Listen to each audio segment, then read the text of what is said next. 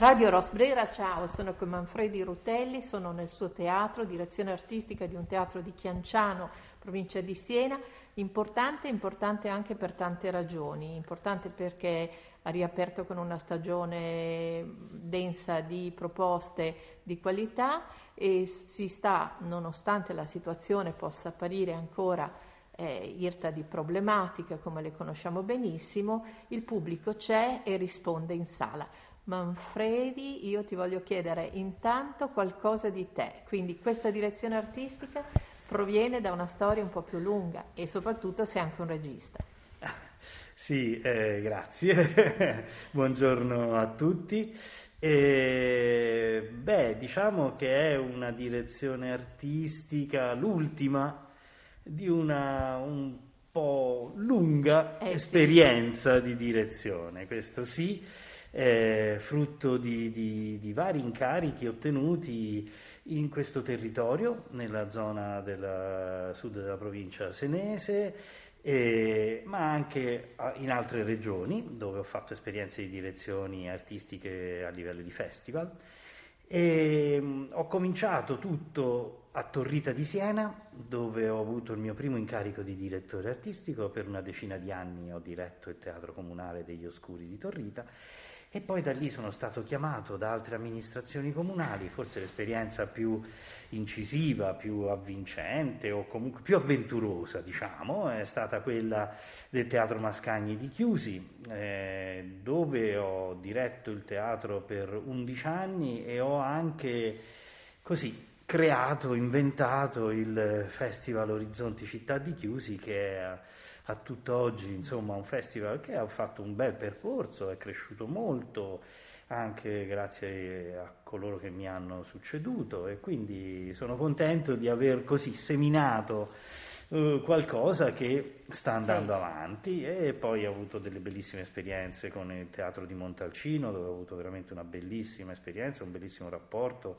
con le amministrazioni comunali, con, eh, assessori, con l'assessore, con la gente del posto, insomma è bello dove si riesce a lavorare non solo poi come direttore artistico che sceglie gli spettacoli e crea dei cartelloni e delle stagioni, ma mi è sempre piaciuto lavorare con la comunità del teatro dove ero, eh, cercando di formare il pubblico, creare una comunità teatrante. Per cui ho sempre creato laboratori, corsi nelle scuole, eh, scambi con eh, realtà eh, professionali che potessero comunque portare all'interno della comunità anche linguaggi artistici diversi, ampliare appunto la proposta, la presenza di arte e cultura all'interno di una, di un, di una comunità, eh, dove poi la stagione teatrale è solamente il tetto di questo edificio certo. che si costruisce affinché la società che investe in cultura abbia dei risultati, dei riscontri negli anni successivi, certo. Che credo sia la cosa fondamentale. Fare teatro per me è soprattutto un impegno sociale e culturale, dove il culturale si riscontra nel sociale, nella società, nella qualità della vita dei cittadini. Io certo. lo dico sempre anche qui a Chianciano, cioè una comunità culturalmente elevata accoglie anche meglio i suoi ospiti certo. no? nella propensione di Chianciano all'ospitalità, certo. eh, con i suoi alberghi, le sue terme, tutto quello che può offrire, ma una popolazione eh, arricchita culturalmente sicuramente sarà mh, più predisposta e meglio predisposta all'accoglienza dei suoi ospiti. Sì, anche perché è un momento di cambiamento, cioè ormai lo continuiamo a dire, però deve cominciare a concretizzarsi questo cambiamento anche nelle nostre azioni no? individuali. Quindi eh, allora uscire un po' dalla dimensione del c'è capitata la tegolata sul tetto e, eh, e avere questa proattività, questa capacità di proporre con dei gesti anche piccoli anche partecipativi, cioè portare una persona a teatro che non c'è mai stata, secondo me già è una cosa, portare dei ragazzini a fare laboratorio è una cosa perché vuol dire dargli delle proposte di apprendimento e di socializzazione che non possono accadere solo tra le mura familiari o tra le mura scolastiche, adesso messe anche un pochino a dura prova. Certo. Quindi questa è una dimensione secondo me sicuramente assolutamente unica per il teatro. Sì, è, è offrire opportunità, eh. infatti, è offrire opportunità, è, sono quelle opportunità come le può creare lo sport, come lo possono certo. creare altre realtà, io non dico che sia l'unica, certo. assolutamente però indubbiamente è una, un'occasione per fare che sì, a me mi ha sempre piace. stimolato. Eh... Beh, poi è corale, come dicevamo, il teatro beh, ha questa beh. capacità di mettere insieme la parola, i testi, il pensiero contemporaneo, la rappresentazione visiva sei fresco di una eh, rappresentazione, appunto, ti Ma tiro infatti, la volata su questa sì, cosa. Sì, perché poi il riferimento è proprio a quello, per... no? Cioè, nel senso, se pensiamo che l'essere umano, con la sua rivoluzione cognitiva 70.000 anni fa, ha cominciato a immaginare, è, è quello che gli ha fatto fare lo scarto rispetto agli altri animali che abitavano il pianeta, certo. la capacità immaginativa dell'uomo gli ha permesso di immaginare il fuoco, la ruota, l'aratro e, e tutto il mi, resto. Mi, faccio una richiesta, mi devi portare in scena un testo di Lewis, l'ultimo ah. uomo del Pleistocene. L'ultimo uomo del Pleistocene, certo, tanto. è vero, è vero, è vero, è vero. Eh, ma guarda, noi, vabbè, a parte insomma, le nostre scelte ora saranno sempre più orientate su tematiche di questo tipo, ci piacciono, ci piacciono. Ecco, l'ultima che era in scena, io ho avuto il piacere di assistervi, è un testo importante. Io tra l'altro ho, ho, visto anche la reazione in sala che poteva essere un testo non facilissimo, no? non è la solita struttura anche come narrazione. E se ce ne vuoi parlare un attimo perché è un bellissimo testo di cui hai seguito tu. Sì, eh, guarda, è stata una scommessa enorme. Noi due anni e mezzo fa ci siamo imbattuti in questo libretto eh, comprato a Londra eh, di un testo teatrale allora appena uscito in Inghilterra, nel 2018 è stato messo in scena e pubblicato in Inghilterra eh, Secret Life of Humans di David Byrne, che intanto non è il David Byrne dei mm. Talking Heads, mm. eccetera, eccetera, ma è un omonimo autore di teatro. E questo testo, una volta letto, tradotto, così, abbiamo veramente scoperto le tematiche che affrontava e ci piacevano moltissimo. Io, un po' per così, propensione mia, mi, mi, mi piace unire le cose filosofiche e scientifiche alla, all'arte, questo, questo, connubio in questo testo era mh, mm, denso, pieno e mm, parlando dell'evoluzione dell'uomo e analizzando le due possibili strade, ossia quella ottimistica, dove c'è un'evoluzione lineare dell'umanità che ci porterà comunque sicuramente verso il meglio, si contrappone una visione più pessimistica dove si dice forse la strada intrapresa non era l'unica che potevamo prendere, ne abbiamo presa una e forse non ci sta portando realmente verso il meglio, ma magari ci sta portando verso una distruzione nostra e del pianeta con noi. Queste due eh, posizioni sono rappresentate in una struttura narrativa molto complessa, ma molto bella perché piani narrativi diversi, con tempi narrativi diversi, nel senso che la storia viene raccontata oggi, qui e ora, di fronte a un'aula universitaria. Eh, ma si riferisce a tempi diversi perché alcuni accadimenti sono avvenuti due settimane fa, alcuni accadimenti addirittura nel 1944, altri nel 1974 e comunque parla della preistoria di milioni e milioni di anni precedenti.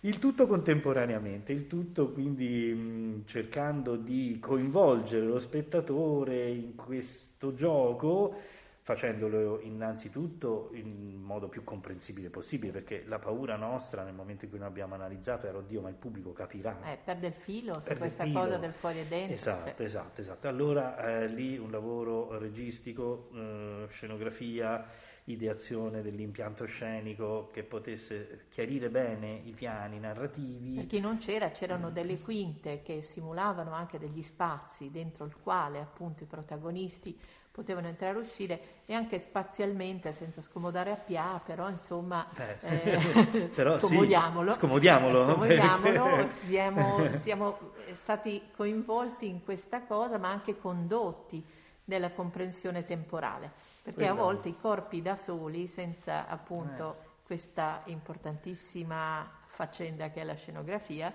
eh, possono anche eh, lasciare le nostre menti un po' vaganti. No? Sì, era un, un, un, un suggerimento mm. diciamo, che dava all'immaginazione umana proprio perché lo Abbiamo bisogno di limiti, eh, siccome apparivano dietro mm. questi pannelli con dei velatini, con dei tool mm. che appunto eh, illuminati in un certo modo fanno muro, illuminati in un altro modo fanno trasparire ciò che c'è dietro, quello che era di certe epoche, di certi momenti, certe dinamiche, siccome poi convivono sulla scena contemporaneità e passato e alle volte dialogano anche, allora volevamo, volevo in qualche modo eh sì, insomma, sì. connotarlo. Poi ci tengo a, a, dire che siamo in una fase di primo studio, anche se il prodotto è abbastanza finito, però siamo in un, in un processo ancora di, di lavoro, di, insomma dobbiamo un po' sgrezzarlo, raffinarlo, alleggerirlo, velocizzarlo, insomma dargli era però, è stata una bella occasione, abbiamo avuto un contributo da parte della Cassa di, di risparmio di Firenze, una residenza artistica nel Teatro Fonderia Leopolda di Follonica e poi l'abbiamo portato qui a Chianciano. E per ora questa appunto era una prima fase, una prima fase di studio che spero possa avere il, il suo apice in estate con un debutto ufficiale in un festival con cui stiamo trattando. Allora, Manfredi, ci piaceva anche ricordare quando ci siamo incontrati l'altra volta il fatto che eh, queste dimensioni che in provincia, torno un po' al discorso del territorio, in provincia sono particolarmente significative perché forse in passato si tendeva un po' a programmare eh, pensando alla città come ancora la città, alla campagna, no? invece è proprio un pensiero superato, direi novecentesco, oggi che abbiamo anche sollecitazioni molto ampie dall'esterno, no? vediamo cosa è successo al cinema con Netflix, vediamo, cioè ci sono dimensioni di percezione dei lavori complessi, come quello che abbiamo finito di descrivere, che hanno ancora bisogno della fisicità dello spazio teatrale. E questo lo dico e lo ribadisco perché non è una storia che ci raccontiamo perché ci piace il teatro, eh. ma è proprio perché non stiamo mantenendo il simulacro di un modo di esprimersi dell'uomo, ma stiamo discutendo di un'essenza dell'uomo. Dell'uomo, dell'uomo. Quindi è veramente un, è una radice, una radice è... nostra, perché è un'arte che da, da, da millenni ancora è... è necessaria. Come la filosofia, è per questo anche eh, ti tiro la, la volata sul perché... discorso che mi piacerebbe fare certo. con te, certo. magari anche su un'altra puntata. Io ho chiesto di proseguire queste nostre chiacchierate chiancianesi anche più avanti, anche perché certo. ha una grossa esperienza anche radiofonica Manfredi. E, ehm, e lo dico perché in questo momento che ci dobbiamo interrogare, anche nel testo di Burns c'era questo discorso dell'interrogarsi, Molto. del non darsi delle risposte, ma farsi delle domande. Sì, sì, sì, È una dimensione che anche qui si può portare avanti con formule di, di ascolto dei pensieri che possano essere anche gratificanti per le persone per tirarle fuori dalla solitudine del divano e dalla solitudine del soliloquio delle preoccupazioni. Sai, questo è, è, è, è un po' il problema di chi fa teatro oggi.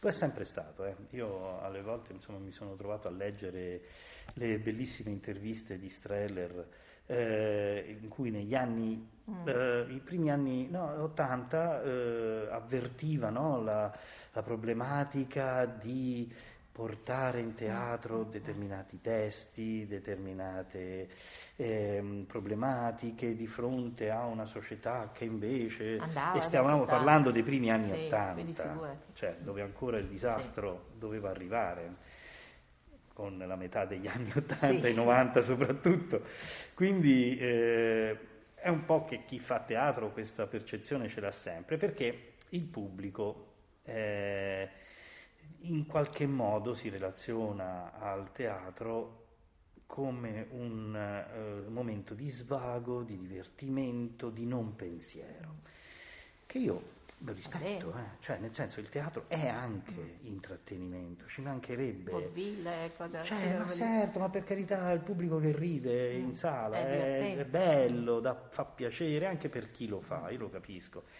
Però francamente io mi, mi pongo solamente sempre una questione, uscito dalla sala, Cosa mi porto? Cosa, mm, mi, mi, mi, esatto, cosa mi ha lasciato quell'ora e mezza, quelle due ore che sono stato lì dentro? Mm, io alle volte sono andato a teatro e mezz'ora dopo a mangiare la pizza già non già sapevo che cosa, cosa, avevo fatto, visto, cosa mi aveva sì. dato, cosa mi aveva cambiato, sì. cosa mi aveva fatto, mi aveva stimolato nella mia...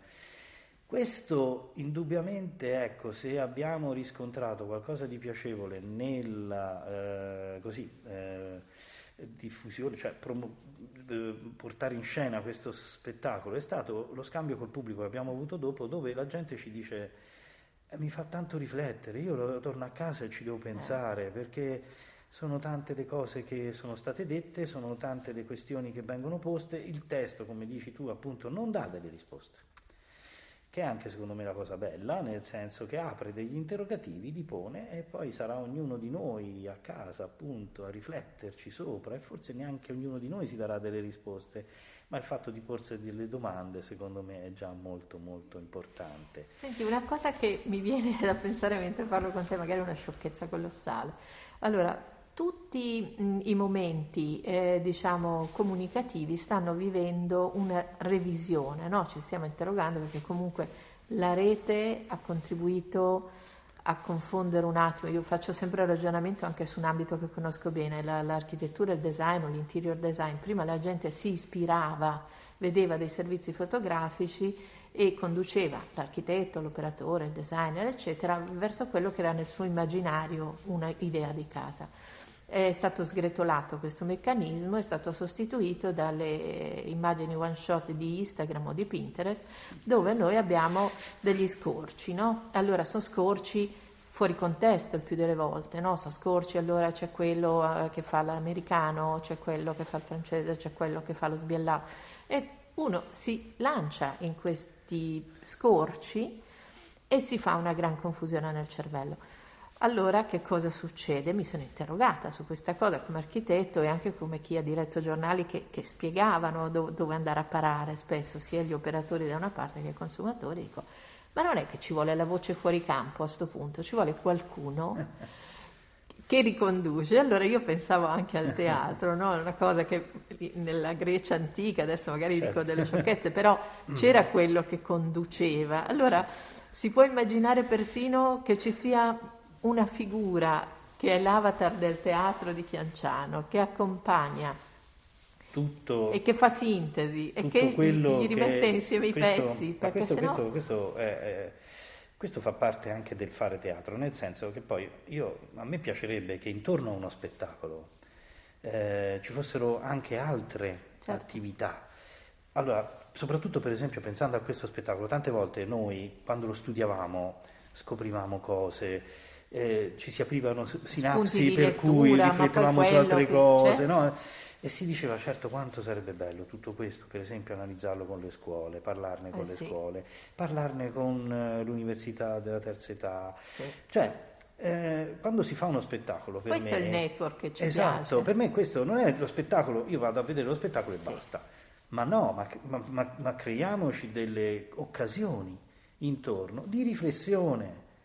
Mm, ma non perché io vi devo spiegare lo spettacolo no, perché altrimenti no. non lo capite, assolutamente no, ma pensate quanto stimoli questa cosa, questa materia, queste argomentazioni possono fornirci. Guarda, io ho pensato a Ilman, ho pensato ad Arari, ho pensato a Marchesini, l'etologia, certo. ho pensato eh, a una c'è, quantità c'è, c'è tantissimo di... materiale. Voi citavate Darwin, ma citavamo, citavate anche tutto quello che addirittura strisciando e all'uso nei telegiornali persino può venire fuori in termini di riflessione contemporanea. Assolutamente. Senza slogan, cioè senza sì. frasi fatte. Eh, cioè. sì.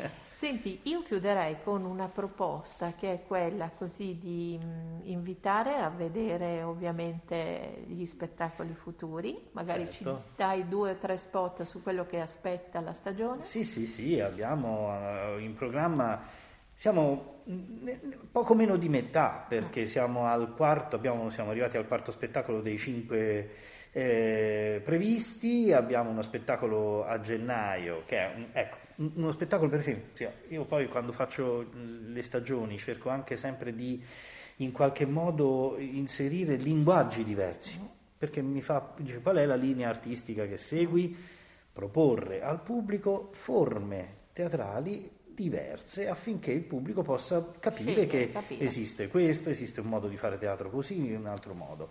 E il modo del, mi sembra del 15 di gennaio è fatto da degli ottimi eh, improvvisatori, sto parlando della compagnia Voce Progetti in Pro, eh, che lavorano sull'improvvisazione e fanno delle cose sempre molto molto intelligenti eh, non banali, eh, gradevoli, e che è un modo Certo. di fare teatro, l'improvvisazione, cioè questo scambio con il pubblico dove il pubblico suggerisce delle cose e loro elaborano delle narrazioni. Quindi E poi in questo intrecci- momento che siamo tutti un po' bloccati, No, no, ma Fa- quando c'è eh, appunto un eh. dialogo platea-palco è sempre interessante, è sempre interessante.